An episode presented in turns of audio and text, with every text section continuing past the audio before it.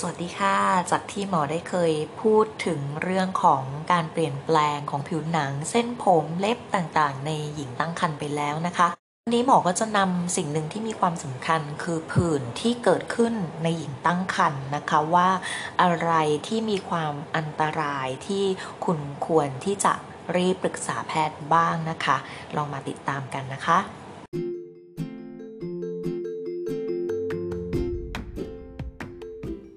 สวัสดีค่ะพบกับ Dermaholic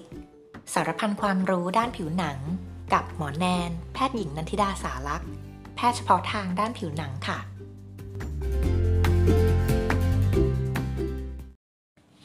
ยังสามารถติดตามสาระความรู้ดีๆจากหมอได้ทาง YouTube Channel Dermaholic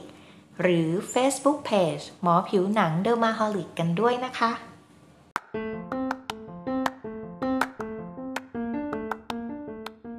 ก่อนอื่นนะคะก็ต้องขอเน้นย้ำก่อนนะคะว่าในหญิงตั้งครรภ์เองเนี่ยก็สามารถพบโรคผิวหนังที่พบในคนทั่วไปได้นะคะโดยที่บังเอิญมาพบในขณะที่ตั้งครรภ์นะคะและอาจจะต้องการรักษานะคะส่วนสำหรับในวันนี้เนี่ย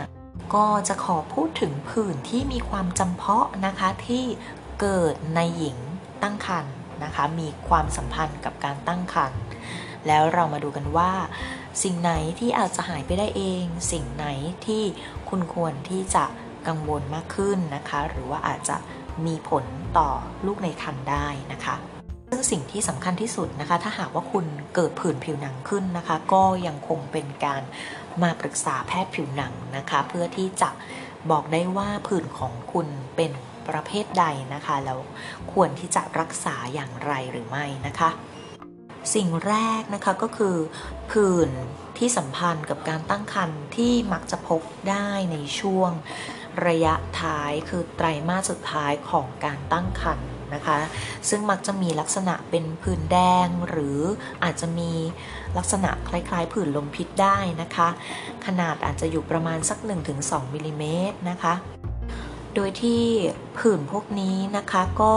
มักจะเริ่มเป็นที่บริเวณของท้องนะคะหรือบริเวณที่มีรอยแตกลายก่อนนะคะและอาจจะกระจายไปบริเวณข้างเคียงหรือบริเวณต้นขาบริเวณอื่นๆได้โดยใช้ระยะเวลาเป็นวันและจะไม่พบรอยโรคที่บริเวณหน้ามือหรือว่าเท้านะคะซึ่งผื่นตรงนี้นะคะก็มักจะพบในคนที่ตั้งครรภ์เป็นครรภ์แรกนะคะและมักจะพบในช่วงไตรมาสที่3คือไตรมาสสุดท้ายนะคะ3เดือนสุดท้ายของการตั้งครรภ์แต่ก็อาจจะพบในคนที่อายุครรภ์น้อยหรือว่าหลังคลอดก็ยังเป็นได้นะคะซึ่งผื่นเนี่ยก็จะมีอาการคันมากด้วยนะคะ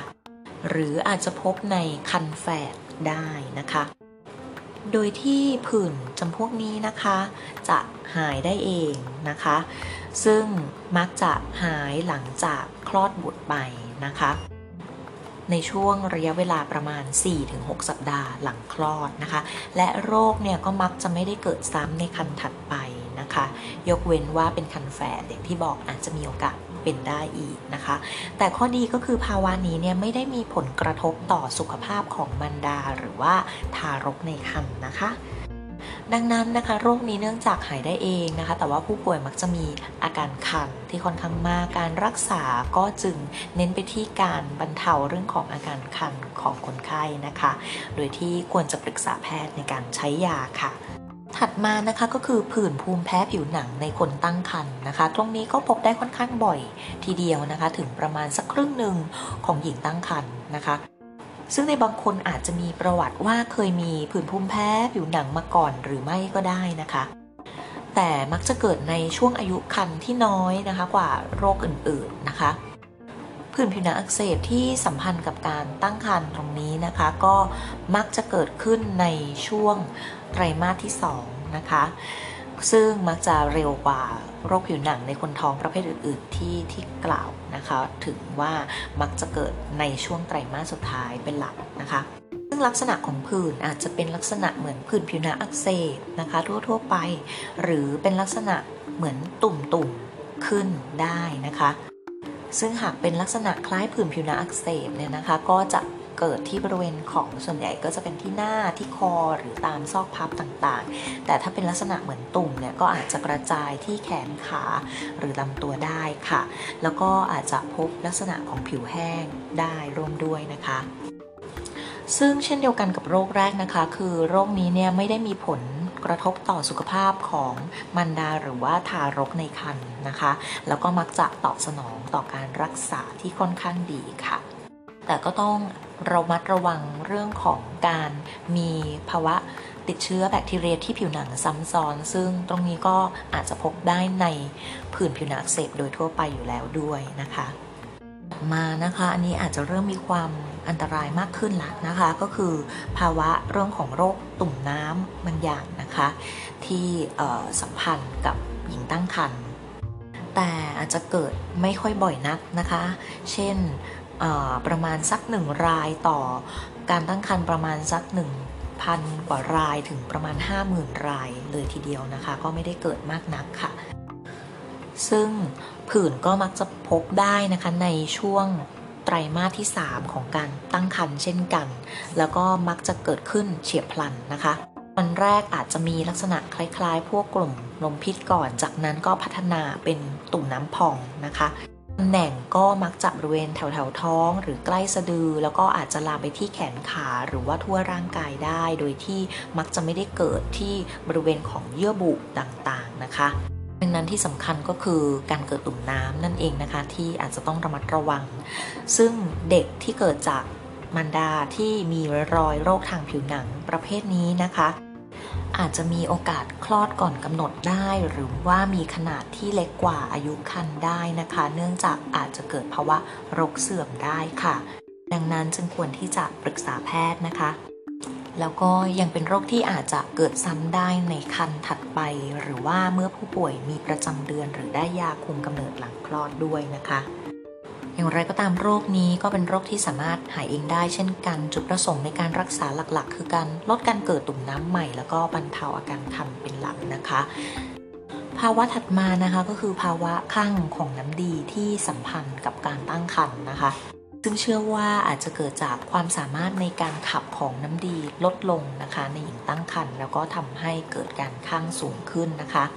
ซึ่งคนไข้มักจะมีอาการคันแต่ว่ามักจะไม่ได้มีผื่นที่ผิวหนังนะคะโดยที่จะมีอาการคันมากนะคะอาจจะคันทั่วร่างกายหรือว่าคันเฉพาะที่ก็ได้โดยที่มักจะเริ่มจากที่บริเวณของฝ่ามือฝ่าเท้าค่ะแต่ว่าบางคนก็อาจจะพบลักษณะของผื่นขึ้นได้ที่เกิดจากการแกะเกาเป็นหลักนะคะแล้วก็มักจะพบว่าคันมากนะคะที่บริเวณแขนและขาด้านนอกหรือว่าที่บริเวณท้องหรือก้นค่ะแล้วก็มักจะเป็นเวลากลางคืนนะคะนอกจากนี้ยังอาจจะพบอาการอื่นร่วมด้วยค่ะอย่างเช่นเรื่องของอาการอ่อนเพลียคลื่นไส้อาเจียนเบื่ออาหารหรือว่าตัวเหลืองก็พบได้ในบางรายนะคะอาจจะพบได้สัก1ใน10ของคนไข้นะคะแต่บางคนก็อาจจะมีอาการต่างๆที่รุนแรงกว่านั้นได้ด้วยค่ะซึ่งสำหรับการดำเนินโรคนี้นะคะอาการคันเนี่ยมักจะคันจนถึงช่วงคลอดบุตรแล้วก็จะลดลงนะคะในระยะเวลาประมาณ 2-4 สัปดาห์หลังคลอดบุตรค่ะแต่เป็นภาวะที่ตัวคุณแม่เองอาจจะเกิดภาวะที่รุนแรงกว่านั้นได้นะคะเช่นการมีภาวะตกเลือดหลังคลอดนะคะหรือว่าการขาดวิตามิน K นะคะส่วนในบุตรนะคะก็อาจจะมีภาวะแทรกซ้อนต่างๆได้นะคะทั้งการคลอดก่อนกำหนดนะคะหรือว่าภาวะเครียดของทารกในครรภ์นะคะได้ค่ะรวมทั้งทารกในครรภ์อาจถึงขั้นเสียชีวิตได้ในบางรายค่ะดังนั้นนะคะการที่ได้รับการวินิจฉัยและรักษาที่รวดเร็วนะคะจึงมีความสำคัญแล้วก็ช่วยลดผลแทรกซ้อนที่เกิดขึ้นกับทารกได้นะคะและอีกภาวะหนึ่งสุดท้ายนะคะที่มีความสัมพันธ์กับการตั้งครรภ์นะคะก็คือคนไข้อาจจะเกิดลักษณะที่เป็นผื่นแดงที่อาจจะมีตุ่มหนองเกิดขึ้นที่เรียงรายอยู่บริเวณขอบผื่นนะคะซึ่งมักจะเกิดขึ้นที่แรกที่บริเวณของซอกพับแล้วก็สามารถที่จะกระจายไปทั่วร่างกายได้นะคะ โดยที่อาจจะพบที่บริเวณเยื่อบุต่างๆในร่างกายได้แต่ว่ามักจะไม่ได้เจอที่บริเวณหน้าฝ่ามือหรือว่าฝ่าเท้านะคะรวมทั้งเล็บเนี่ยในบางรายอาจจะเกิดความผิดปกติขึ้นได้คือภาวะเล็บกร่อนได้นะคะหรือมีอาการเจ็บหรือคันได้รวมทั้งอาจจะเจออาการอื่นๆร่วมด้วยเช่นมีไข้หนาวสั่นอ่อนเพลียท้องเสียคลื่นไส้หรือว่าปวดคอได้ด้วยนะคะซึ่งภาวะนี้มักจะเป็นมากขึ้นเรื่อยๆในขณะตั้งครรภ์และมีรอยโรคที่กระจายทั่วตัวได้นะคะแต่ว่าสามารถหายได้หลังคลอดบุตรค่ะโดยที่ครรภ์ถัดไปอาจจะมีอาการซ้ำได้นะคะแต่สำหรับภาวะแทรกซ้อนในมารดาที่รุนแรงจนถึงชีวิตเนี่ยยังค่อนข้างน้อยนะคะแต่อาจจะมีอาการในเรื่องของภาวะแคลเซียมต่ำบางอย่างได้ค่ะหรือว่ามีการติดเชื้อแบคทีเรียซ้ำซ้อนได้นะคะแต่สำหรับในทารกนั้นอาจรุนแรงถึงขั้นเสียชีวิตจากภาวะรกเสื่อมได้ค่ะดังนั้นนะคะในผู้หญิงที่ตั้งครรภ์ที่มีภาวะผื่นต่างๆเหล่านี้นะคะจึงควรที่จะปรึกษาแพทย์นะคะเพื่อนำไปสู่การวินิจฉัยและการดูแล